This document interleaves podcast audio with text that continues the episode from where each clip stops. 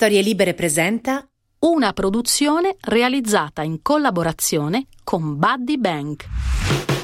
Non tutti sanno che in Italia, nell'arco del 1900, furono fondate dal nulla, oltre a quelle fasciste, sette nuove cittadine.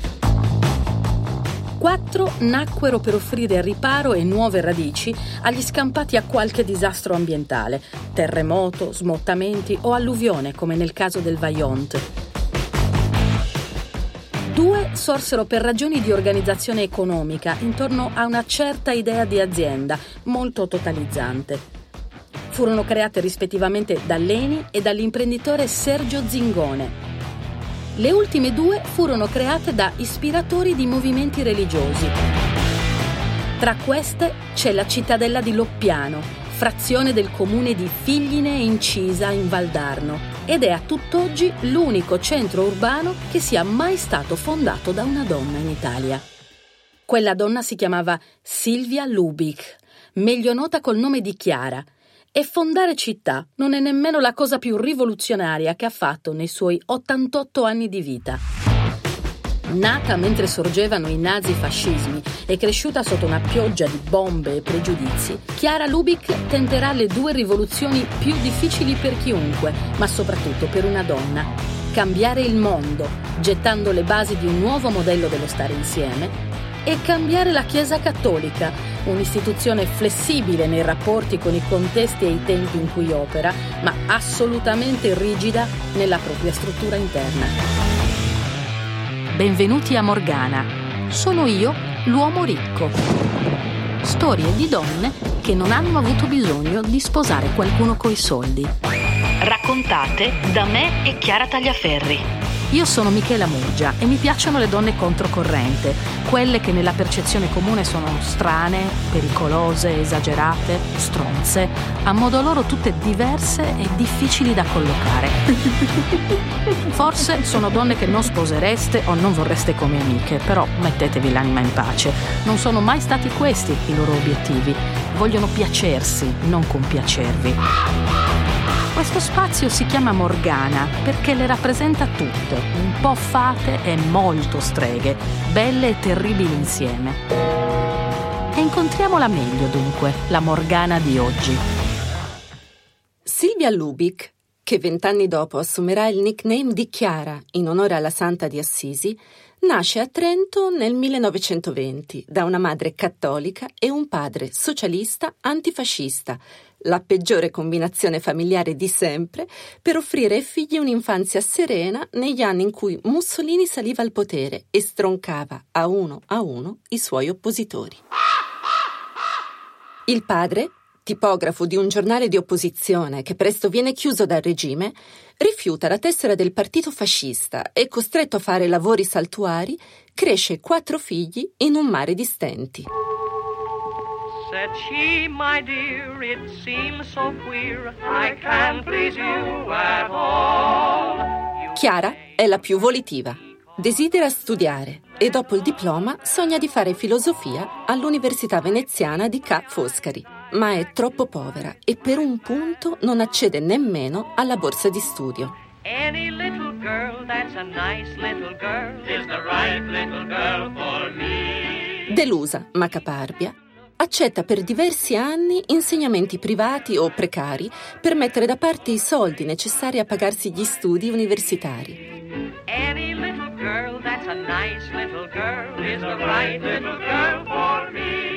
Quando finalmente ci riesce, scoppia la seconda guerra mondiale e deve dire per sempre addio all'università la figlia del tipografo antifascista, che da adulta riceverà 16 lauree honoris causa dai più prestigiosi atenei nelle svariate discipline dello scibile, dalle scienze sociali a quelle della comunicazione, dall'economia alla filosofia, non riprenderà mai più gli studi.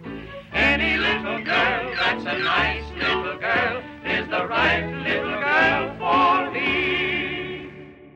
Dopo l'armistizio, per i trentini antifascisti comincia un periodo d'inferno. La città viene infatti occupata dalle forze naziste e annessa al Terzo Reich. Uno dei fratelli di Chiara si unirà alla resistenza. ma verrà preso e torturato insieme ad altri partigiani. Per lei è uno shock che la costringe a ripensare il senso della propria vita.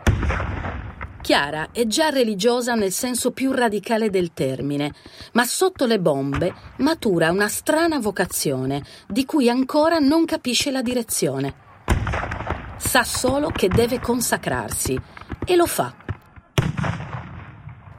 Nel 1943 in una cappella dei Cappuccini fa voto segreto di castità e, pur non entrando in alcun ordine religioso, decide che la sua vita non sarà di un marito o di una nidiata di figli, ma esclusivamente del Vangelo.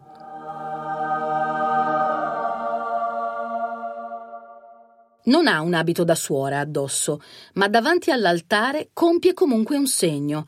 Lascia in dono tre garofani rossi.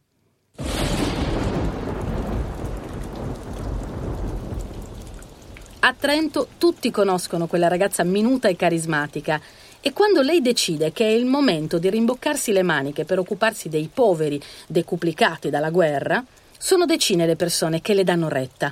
Soprattutto inizia a seguirla un gruppo di ragazze che vede in lei, che ha solo 23 anni, un'ispirazione e una guida. Quando la casa di famiglia sarà distrutta e i suoi affetti sfollati in montagna, Chiara non li seguirà. Decide di restare in città, dove continua a organizzare la rete solidale che ha creato insieme alle compagne sotto uno stesso tetto, dando vita al primo di quelli che poi saranno chiamati in tutto il mondo focolari e le persone che li animeranno prenderanno il nome di focolarini. Potrebbe essere il seme di un nuovo ordine di suore, sono tutte donne, ma Chiara ha in testa altro quello che fa e come lo fa non attira infatti solo ragazze desiderose di consacrarsi a un ideale, ma anche giovani uomini e persino persone sposate. Qualunque cosa Chiara Lubick abbia in mente di fare non somiglia a niente di quello che già esiste nella Chiesa.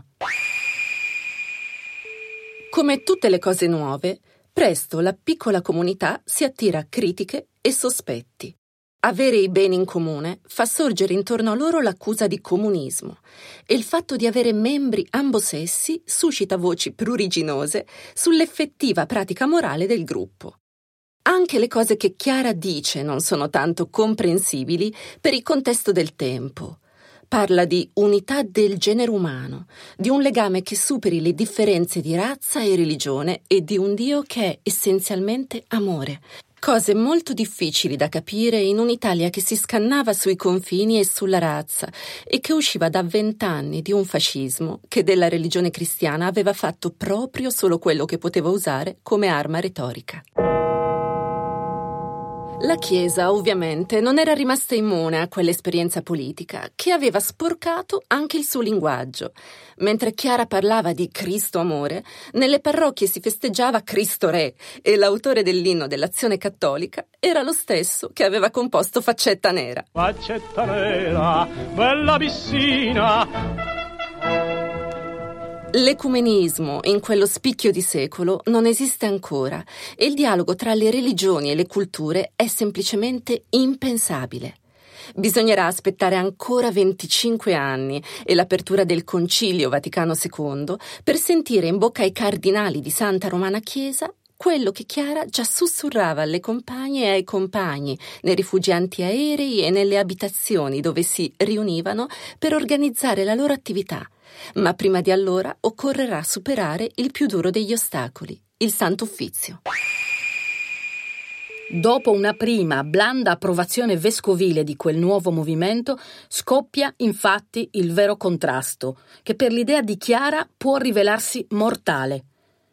Tra il 1951 e il 1964 è il temibile Ministero Vaticano della Dottrina a occuparsi dei focolari, mettendo per 13 anni sotto la lente di ingrandimento l'ortodossia del messaggio e la moralità del metodo di Chiara. Lei, dal canto suo, sa perfettamente che l'accusa di essere un'eretica è ancora possibile, persino in pieno Novecento. È un periodo durissimo per lei e modificherà per sempre il suo carattere. La Chiesa è molto prudente.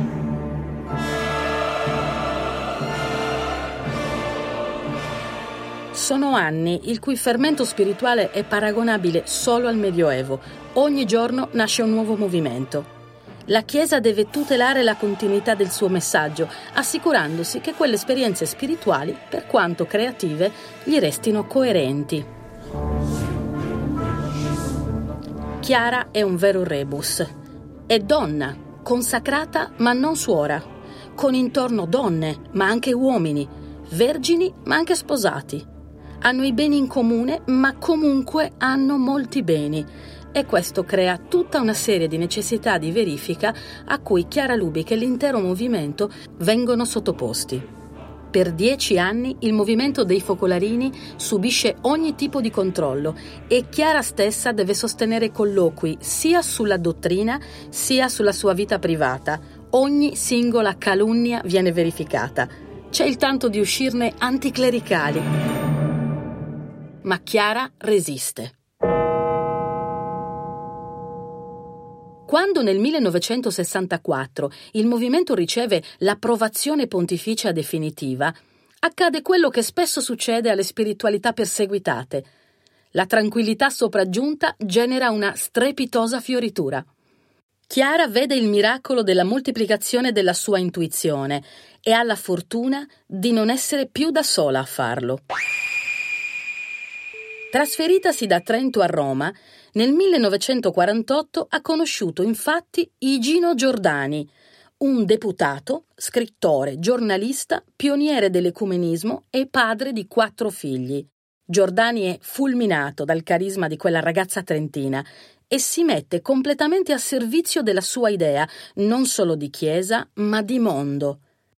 Giordani è il primo di molti uomini e donne sposati che si avvicineranno al movimento e Chiara lo riconoscerà come cofondatore. Non è il solo, perché Lubich, diversamente da molti fondatori di movimenti religiosi, è una donna che condivide la sua leadership. L'anno dopo incontrerà Pasquale Foresi, un ventenne di Pistoia, travagliato da una profonda ricerca interiore, e lo coinvolgerà al punto che il giovane toscano diventerà il più stretto dei suoi collaboratori e vivrà accanto a lei il lungo travaglio delle indagini del Sant'Uffizio.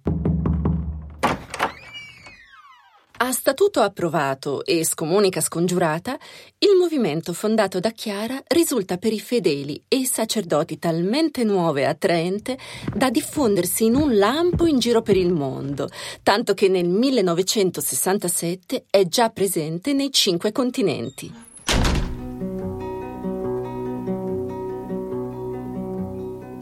It was in the Chiara si rivela una leader instancabile. Si occupa di quello che definirà il debito che l'Europa colonizzatrice ha nei confronti dell'Africa, mandando in Camerun e in altri paesi infermieri e medici, costruendo ospedali e praticando il rispetto culturale. Si interesserà di ogni conflitto nei paesi dell'Est, dall'Ungheria alla Cecoslovacchia, gettando i semi del movimento anche oltre il muro della Germania Est.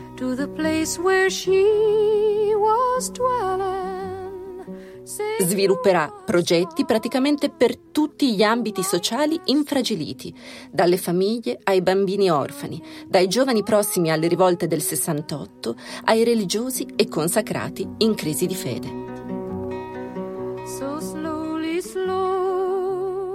Ha in testa una riforma totale, non solo della Chiesa, ma del mondo medesimo, senza esclusione di ambiti e di competenze.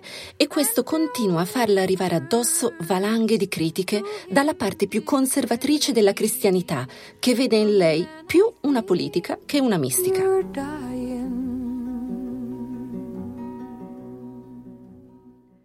A leggere i suoi scritti non è difficile capire il perché. Prima che John Lennon componesse i versi immortali di Imagine, chiedendoci di sognare un mondo senza patrie, Chiara Lubick faceva ai vescovi discorsi come questo.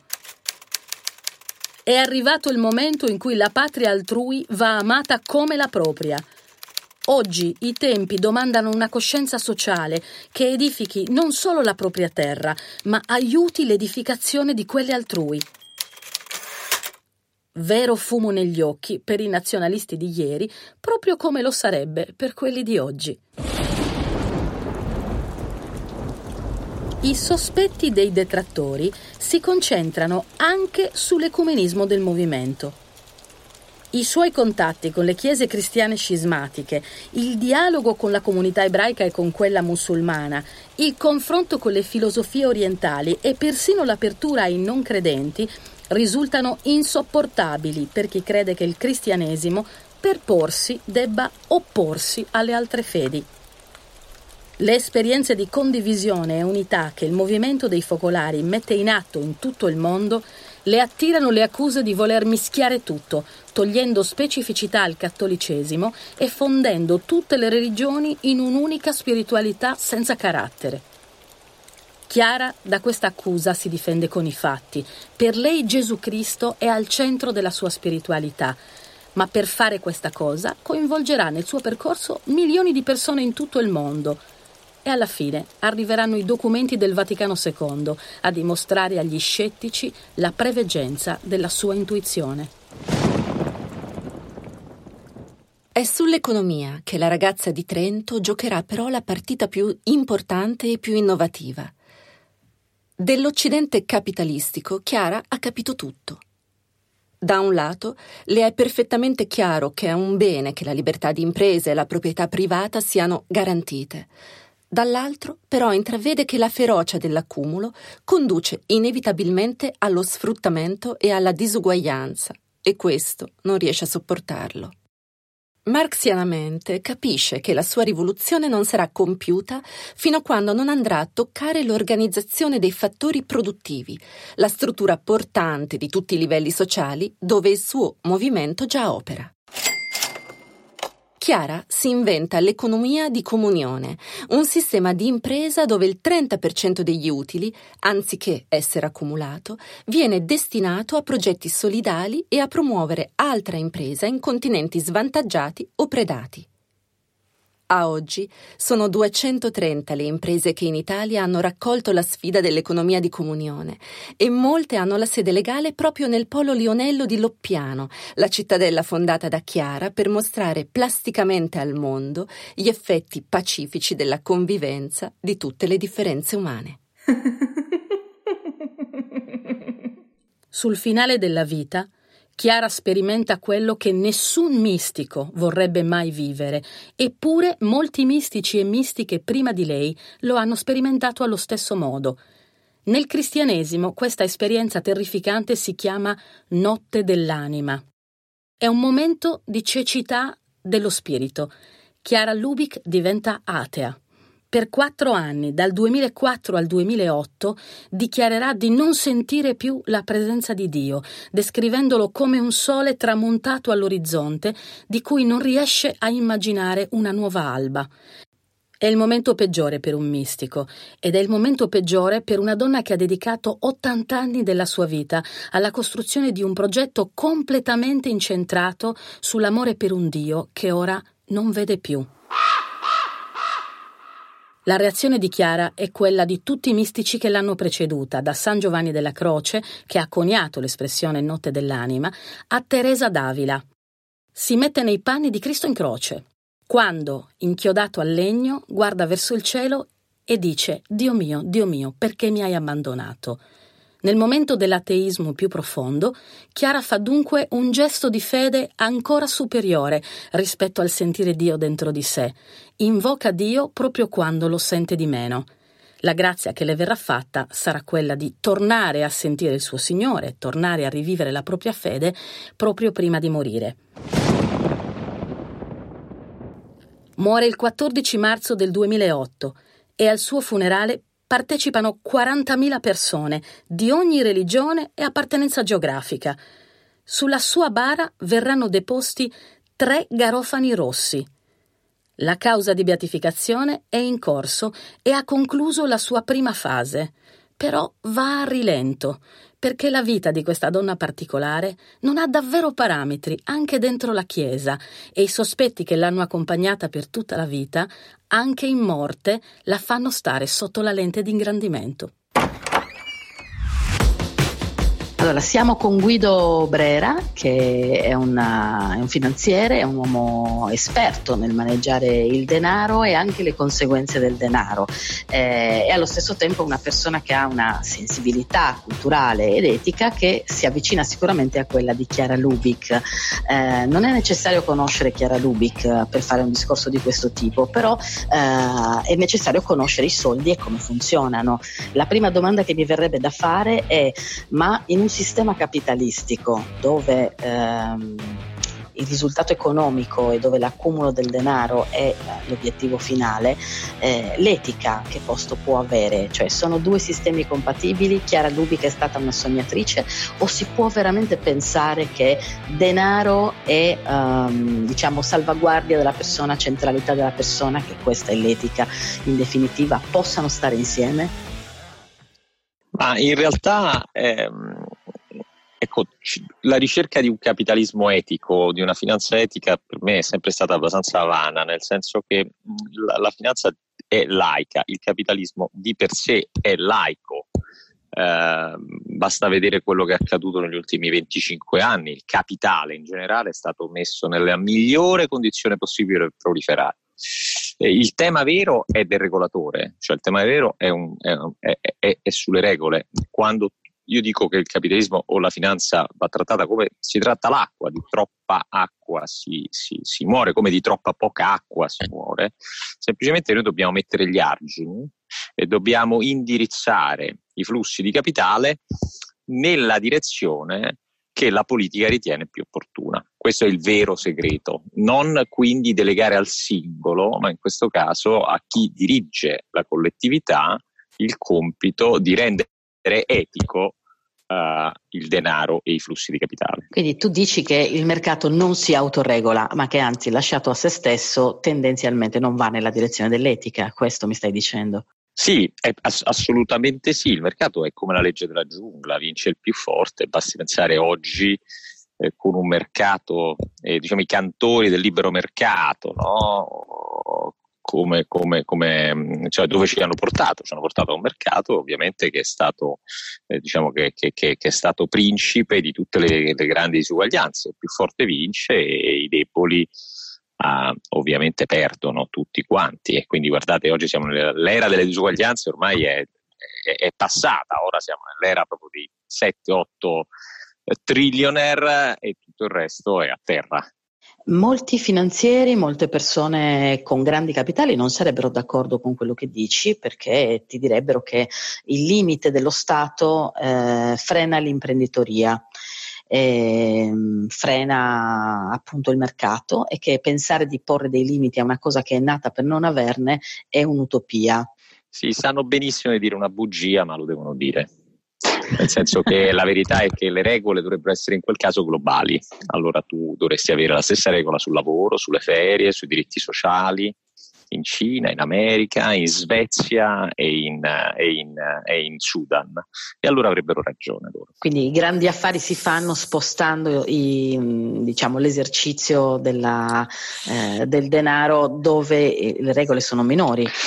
Sì, sì, io amo dire, i grandi affari si fanno sugli arbitraggi dei diritti eh, in primis eh, sociali poi fiscali e, così via. Quindi un arbitraggio vuol dire andare a produrre dove il lavoro costa meno, dove ci sono meno tutele, dove si pagano meno tasse, dove si possono copiare brevetti e via dicendo. Quindi questo è il vero diciamo, problema del libero mercato. Il libero mercato potrebbe funzionare dove ci sono tutte regole uguali in giro per il mondo, ma fa comodo avere regole diverse perché le regole diverse portano degli arbitraggi, cioè a delle convenienze ad andare in un posto e magari invece poi a vendere, a vendere diciamo, a, a, a generare ricavi in un altro. Ecco, questo che mi incuriosisce è che Chiara Lubic, che eh, questa Morgana molto particolare di cui abbiamo parlato oggi, eh, a un certo punto fa una rivoluzione di tipo eh, logico all'interno del cristianesimo, cioè il cristianesimo ha sempre avuto nei confronti del denaro un rapporto di rigetto, non vuol dire che non lo usa, ma vuol dire che si vergogna a usarlo, perché nel Vangelo c'è una frase terrificante di Gesù che a un certo punto dice non si può servire Dio e mammona. Eh, purtroppo la traduzione italiana ha lasciato questo mammona che non significa niente perché eh, non, nessuno di quelli che sente oggi questa parola è in grado di ricondurla al suo vero significato, ma il suo vero significato è non si può servire Dio e il denaro. Le due cose sono antitetiche, non dice Dio il diavolo, non dice Dio il sesso, non dice Dio e l'ira, dice proprio Dio e il denaro, cioè l'oggetto denaro. Ehm, la cosa curiosa di Chiara Lubic è che lei questa cosa qui eh, non la prende alla lettera, dice va bene, c'è un modo di utilizzare il denaro che, po- che, forse può servire Dio. Dal nostro punto di vista dentro questo discorso significa può servire a un'etica e la modalità che Chiara ha trovato è stata quella di creare un sistema di imprenditori che condividessero la sua visione che lei chiamava economia di comunione, eh, chiedendo loro di investire una quota importante degli utili, parliamo del 30%, eh, per favorire l'imprenditoria sia di paesi eh, che invece erano diciamo, sottosviluppati a causa del, del, fatto che sono stati storicamente depredati proprio dall'Occidente. Quindi una cosa del genere, cioè cercare di utilizzare eh, dei correttivi a un sistema capitalistico senza discuterlo, dicendo se è così che funziona, io voglio fare il correttivo, quello che non fa lo Stato lo faccio io, poiché lo Stato non può obbligare nessun imprenditore a reinvestire i suoi utili in una direzione invece che in un'altra, Chiara Lubic alle persone che condividevano la sua missione ha chiesto di fare questa cosa qua e di fatto oggi ci sono più di 300 imprenditori che aderiscono a questo sistema. Secondo te è un'utopia o è un sistema che può avere un senso anche circoscritto, anche di nicchia all'interno del sistema capitalistico in cui viviamo tutti i giorni? Sicuramente è un qualcosa di nobile, un, ha un senso.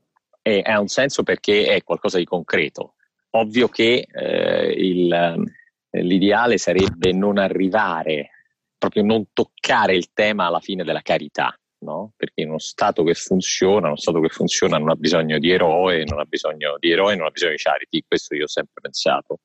Eh, c'è chiaramente eh, nel mondo, soprattutto anglosassone, questa voglia di restituzione, cioè io lascio il mercato libero, sono fortissimo anche con i deboli, per accrescere i miei ricavi e profitti, eh, ma dall'altro lato poi restituisco eh, una parte di quello che ho guadagnato. È ovvio che in un mondo ideale che non esiste sarebbe ancora meglio creare delle regole uguali per tutti, creare degli ammortizzatori eh, diciamo, eh, da parte dello Stato che possano eh, poi garantire pari opportunità. Siccome questo Sono assolutamente molto... d'accordo con te, infatti ho sempre, come dire, mi commuove poco il filantropo americano. Eh sì, sì, sì, sì. Il concetto del filantropo americano è il fallimento della società americana. Certo, eh, però quello che nell'economia del comunione si fa in realtà è dare credito cioè dare credito a qualcuno che non lo otterrebbe da una banca. È curioso perché questa nostra conversazione, anche questa Morgana che abbiamo raccontato in questa serie eh, di Morgane che si chiamano L'uomo ricco sono io, è in realtà promossa e, e protetta anche da, da, una banca, Buddy Bank, che quindi si muove all'interno del meccanismo capitalistico. Eh, però prende diciamo come eh, interesse primario il dato sociale che le donne coi soldi hanno un cattivo rapporto. Cioè Um, nello specifico, quando Buddy Bank ha cercato me e Chiara Tagliaferri per ragionare insieme di Morgane che avessero avuto a che fare con i soldi, ci hanno sottoposto dei dati che erano sconcertanti, cioè l'80% dei loro giovanissimi clienti sono maschi e solo il 20% sono, sono donne. E noi viviamo in una società dove alle donne l'autonomia economica non viene insegnata. Molte ragazze uh, non aprono il conto perché lasciano gestire il proprio denaro ai padri, ai mariti, ai fidanzati, ai fratelli fratelli, comunque agli uomini di casa. Ecco, tu credi che possa essere una svolta etica quella di cominciare a ragionare di denaro in mano alle donne e se le donne eventualmente potrebbero dimostrarsi capaci di usare i soldi in modo diverso rispetto a, diciamo, alla predazione muscolare a cui ci hanno abituato le borse gestite dagli uomini? Ma certamente perché le donne sanno eh, gestire molto meglio di noi, appunto, e qui ci ricolleghiamo a un tema a me caro, il dolore, no? Le donne sono, sono, sono quelle che mettono alla luce un figlio con enormi ovviamente eh, doglie, dolori, quindi sono, hanno una lucidità sicuramente nei momenti difficili superiore a noi maschi. E, e, quindi la gestione del denaro, che io spesso equiparo alla gestione del dolore, eh, per loro sarebbe molto più eh, facile in alcuni momenti, soprattutto di difficoltà, rispetto agli uomini. E quindi questo sarebbe un passo in avanti importante, dare alle che donne. Cosa, che cosa significa questa cosa che dici? Che la gestione del denaro è simile alla gestione del dolore? È che quando gestisci il denaro, io l'ho anche eh, diciamo, evidenziato spesso in quello che ho scritto, nella serie Diavoli, cioè quando, quando, c'è la gestione del denaro è molto simile alla gestione del dolore, come eh, perché, perché a un certo punto tu hai delle idee, le porti avanti, se le idee sono sbagliate eh, devi aspettare, se ci credi veramente devi attendere, e quando attendi perdi soldi, no? Perché l'idea è sbagliata, aspetti che quell'idea sia giusta.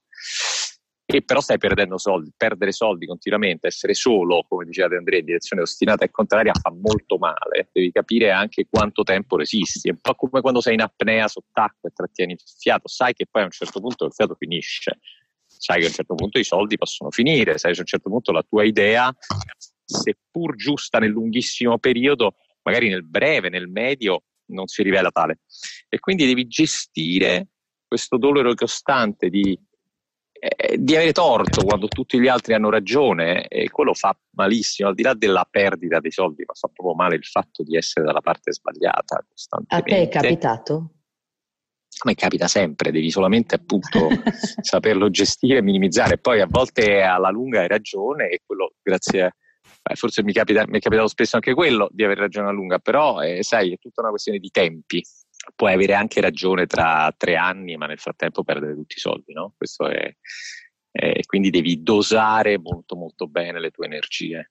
Ecco, questa è una cosa, tu hai, hai fatto degli investimenti anche eh, in cultura, cioè sei comunque eh, socio di una casa editrice, sei, eh, sei, un uomo che scrive, sei un uomo che legge, un uomo che produce anche, ehm, diciamo, eh, che produce cultura, che produce contributi a un dibattito pubblico.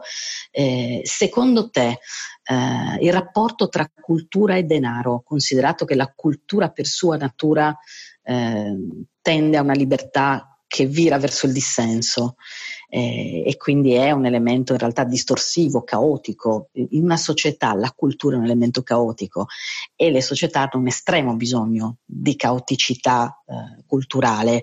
Eh, secondo te qual è il rapporto tra denaro e cultura? Perché oggi eh, tutti parlano di cultura che deve tenersi in piedi da sola, di um, attività culturali che devono automantenersi, eh, che devono bastarsi economicamente, quindi avere un rapporto col denaro, ma poiché non lo fanno e i soldi arrivano in parte dai privati, in parte dal pubblico, spesso sia i privati che il pubblico hanno il potere di interferire anche con la produzione culturale e con la caoticità che è la sua essenza libera.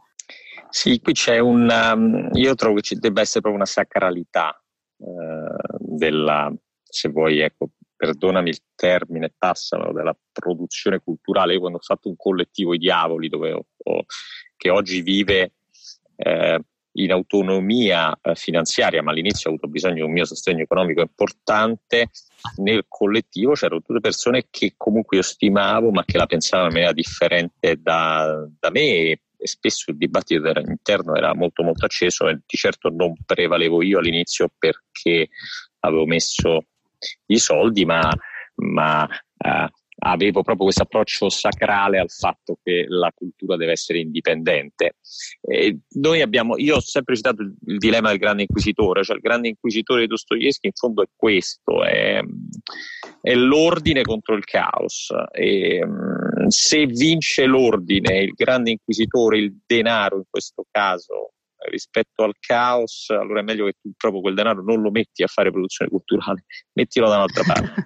se, se invece accetti eh, l'idea che debba vincere il caos e tu possa anche dare il tuo contributo in quel senso, ma personale, non con un peso perché hai messo più denaro, allora puoi andare avanti su questa strada. Per me è stato molto difficile, eh? perché, far, perché voglio dire, io poi ho le mie idee, eh, hai bisogno diciamo di, una, di spogliarti ogni giorno del tuo, del tuo, anche ego, perché no? Lo immagino, eh, immagino che ci voglia anche sì. molta libertà nel non usare sì. il denaro come una leva nei rapporti di forza. Sì, sì, anche sicurezza, perché forse ecco una cosa che potevo fare a questa età, ma forse 15 anni fa non sarei stato in grado di fare. D'accordo.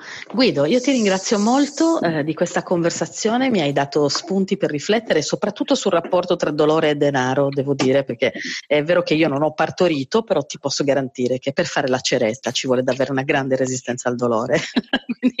le donne, le donne hanno, più, hanno, più, capacità di resistenza da questo punto di vista. ti ringrazio molto e mi auguro che eh, l'idea eh, rivoluzionaria di Chiara Lubiche, che è appunto quella di trasformare il denaro in qualcosa di creativo e non di distruttivo eh, in ordine alle persone, perché poi il denaro crea un sacco di cose, ma eh, spesso quando appunto è senza regole può distruggere tessuti sociali, può distruggere, eh, può distruggere vite eh, creando gerarchie, creando rapporti di forza e dislivelli di potere. Eh, spero che la sua intuizione si riveli giusta e magari eh, qualche capitalista vero di quelli trillionaires, come dici tu, eh, si renda conto che potrebbe persino essere più conveniente investire in un capitalismo etico, perché poi eh, riduci quelli che sono i costi sociali dell'emarginazione delle persone dal giro del capitalismo non etico. Ti ringrazio. Grazie a te, grazie a te. Questa era Morgana, sono io l'uomo ricco.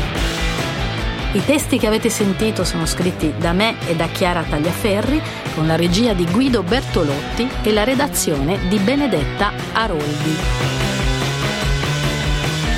Noi vi rimandiamo al prossimo incontro con un'altra donna, un'altra strega. Per sentire le puntate precedenti e quelle future, storielibere.fm. Una produzione storielibere.fm di Gianandrea Cerone e Rossana De Michele. Coordinamento editoriale Guido Guenci.